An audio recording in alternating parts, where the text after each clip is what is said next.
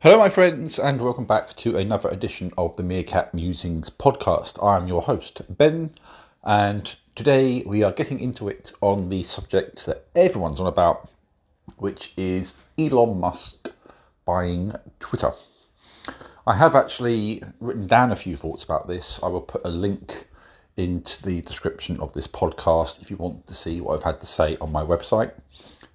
But I thought I would try to uh, elaborate on that a little bit in in spoken form. So, Twitter. A lot of people have it. In fact, I think globally it now has over 330 million users.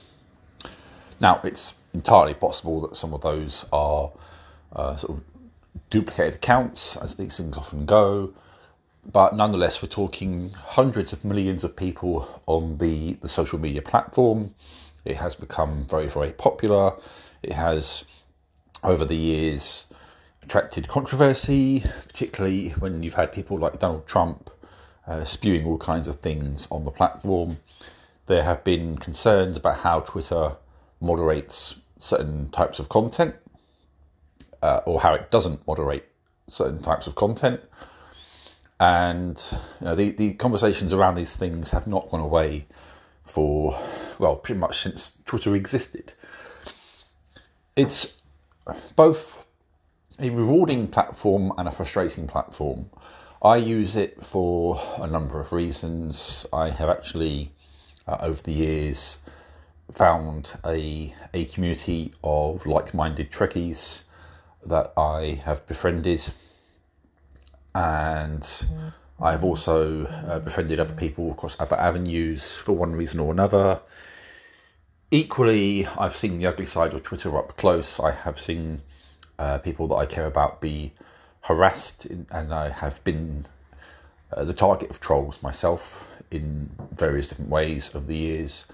Perhaps because I've tried to sort of stand up to people that I care about, I've copped some flack as a result and it's not pleasant as a result. To me, you know, what I tend to sort of think is these days, you know what, if you come at me, I don't care because I've reached a point in my life where the feeble minded trolling of idiots doesn't really mean anything. But I do appreciate that for some people, these you know, these actions can be quite hurtful and quite spiteful and you have to wonder at the mentality of people that, that feel the need to behave like idiots. And if, if people are getting their kicks out of being cruel to others, what it tells me really is that they're actually very, very sad people. If the only source of joy they have is to target complete strangers in cruel and vicious ways, then their own lives are clearly broken and they need to re examine who they are and why they're doing what they're doing. So that's Twitter in a bit of a nutshell, really. A contradiction in many ways. It's something which, going forward, I'm going to find useful in some respects in terms of, for example, promoting my book when it gets published. And therefore, I'm not about to leave Twitter just yet. Because, as I say, it, it will be useful to me. It's something that will benefit me, hopefully. I mean, okay, you know, promoting goods and products on Twitter is tough in its own right because it's a very, very heavily populated marketplace. So, could be a challenge, but I have to try.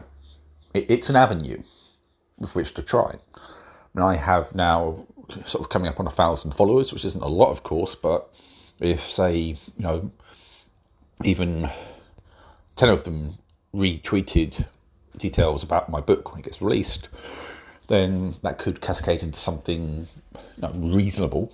Not exceptional but it could matter. It could help me. So i don't want to abandon twitter just yet for all of its flaws. But twitter could become more flawed what with the, the arrival of Elon Musk as the owner of Twitter. Musk has talked about freedom of speech before, but He is said to be also quite quick to block people on Twitter.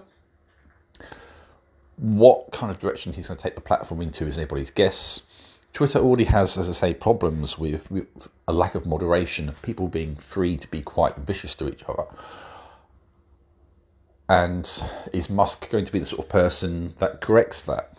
What if people on Twitter are actively calling for people like Musk to pay his fair share of taxes?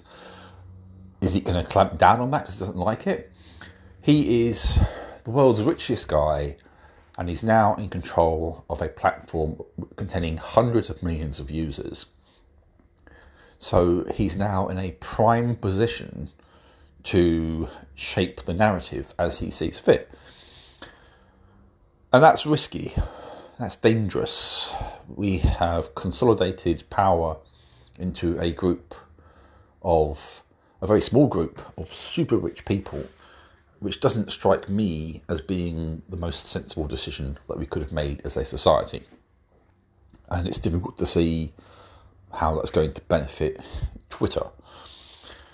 There's already far too many far right sort of trolls on there who are often unchecked because Twitter doesn't take action against them. Twitter will moderate someone for calling someone else a name on occasion, but if you happen to like sort of go around being a, a neo-Nazi, you're often free to do that as much as you want without consequence. And one of the things I have said before, and you'll see it in the post that I wrote, I'm all for freedom of speech. I absolutely am. But freedom of speech to me does not mean that you're then free from the consequences of what you say. And words carry consequences. That's the thing, you know, they, they absolutely can carry carry consequences. So that has to be something which is considered. Just as an example, you know, it's all well and good to say you're allowed to say whatever you want. But when you spread disinformation, for example, as we have seen a lot over the last couple of years with the COVID pandemic, that can cause real harm. So why are we kind of just idly tolerating that? Say what you want, but you have to be prepared to accept the repercussions of that. Freedom of speech is not carte blanche to just go off and do and say whatever you want. It carries a responsibility to use it wisely, to use it smartly. If you want to blurt out a bunch of hateful kind of crap, then no one can stop you necessarily, but equally, there should be a consequence to that. You cannot incite people to violence. You cannot use your freedom of speech to discriminate or to encourage discrimination, or at least I don't think you should be able to. You shouldn't be able to run around, you know, slandering people or committing libel there are consequences to those things it is already, although on Twitter it's easier to get away with because of the lack of moderation. And is any of that going to change in a meaningful way with Elon Musk in charge? I'm not convinced it will. There is a possibility that it will, but equally, is he going to be someone who ignores that kind of thing in favour of making a buck? That's a, a, a very real risk, if you ask me. So, for the time being, as I say, I plan to stick with Twitter. It is a platform that could be of use to me in, in various sort of ways, but equally, equally, it's a case of watch this space to see what happens. If the platform gets worse, then it may become intolerable to remain a part of it, and therefore other avenues would have to be explored. But for now, what I'm going to say is perhaps as a test of uh, Elon Musk's idealism and philosophies, he should be he should be sort of hashtagged or, or, or tagged, I should say, into any and every sort of unsavory conversation or conversation involving the trolling of others, anything to do with discrimination, anything to do with homophobia, sexism, racism, you know, tag him in them so he can get an idea as to the scale of this. and perhaps understand this is what needs fixing about Twitter most of all. And maybe that'll make a difference, maybe it won't. But I think that's what we maybe should be thinking about doing about tagging him in any and every occasion on Twitter where you see these vile acts of trolling might just make him realise that his blanket freedom of speech philosophy isn't maybe going to be as good as he thinks it is.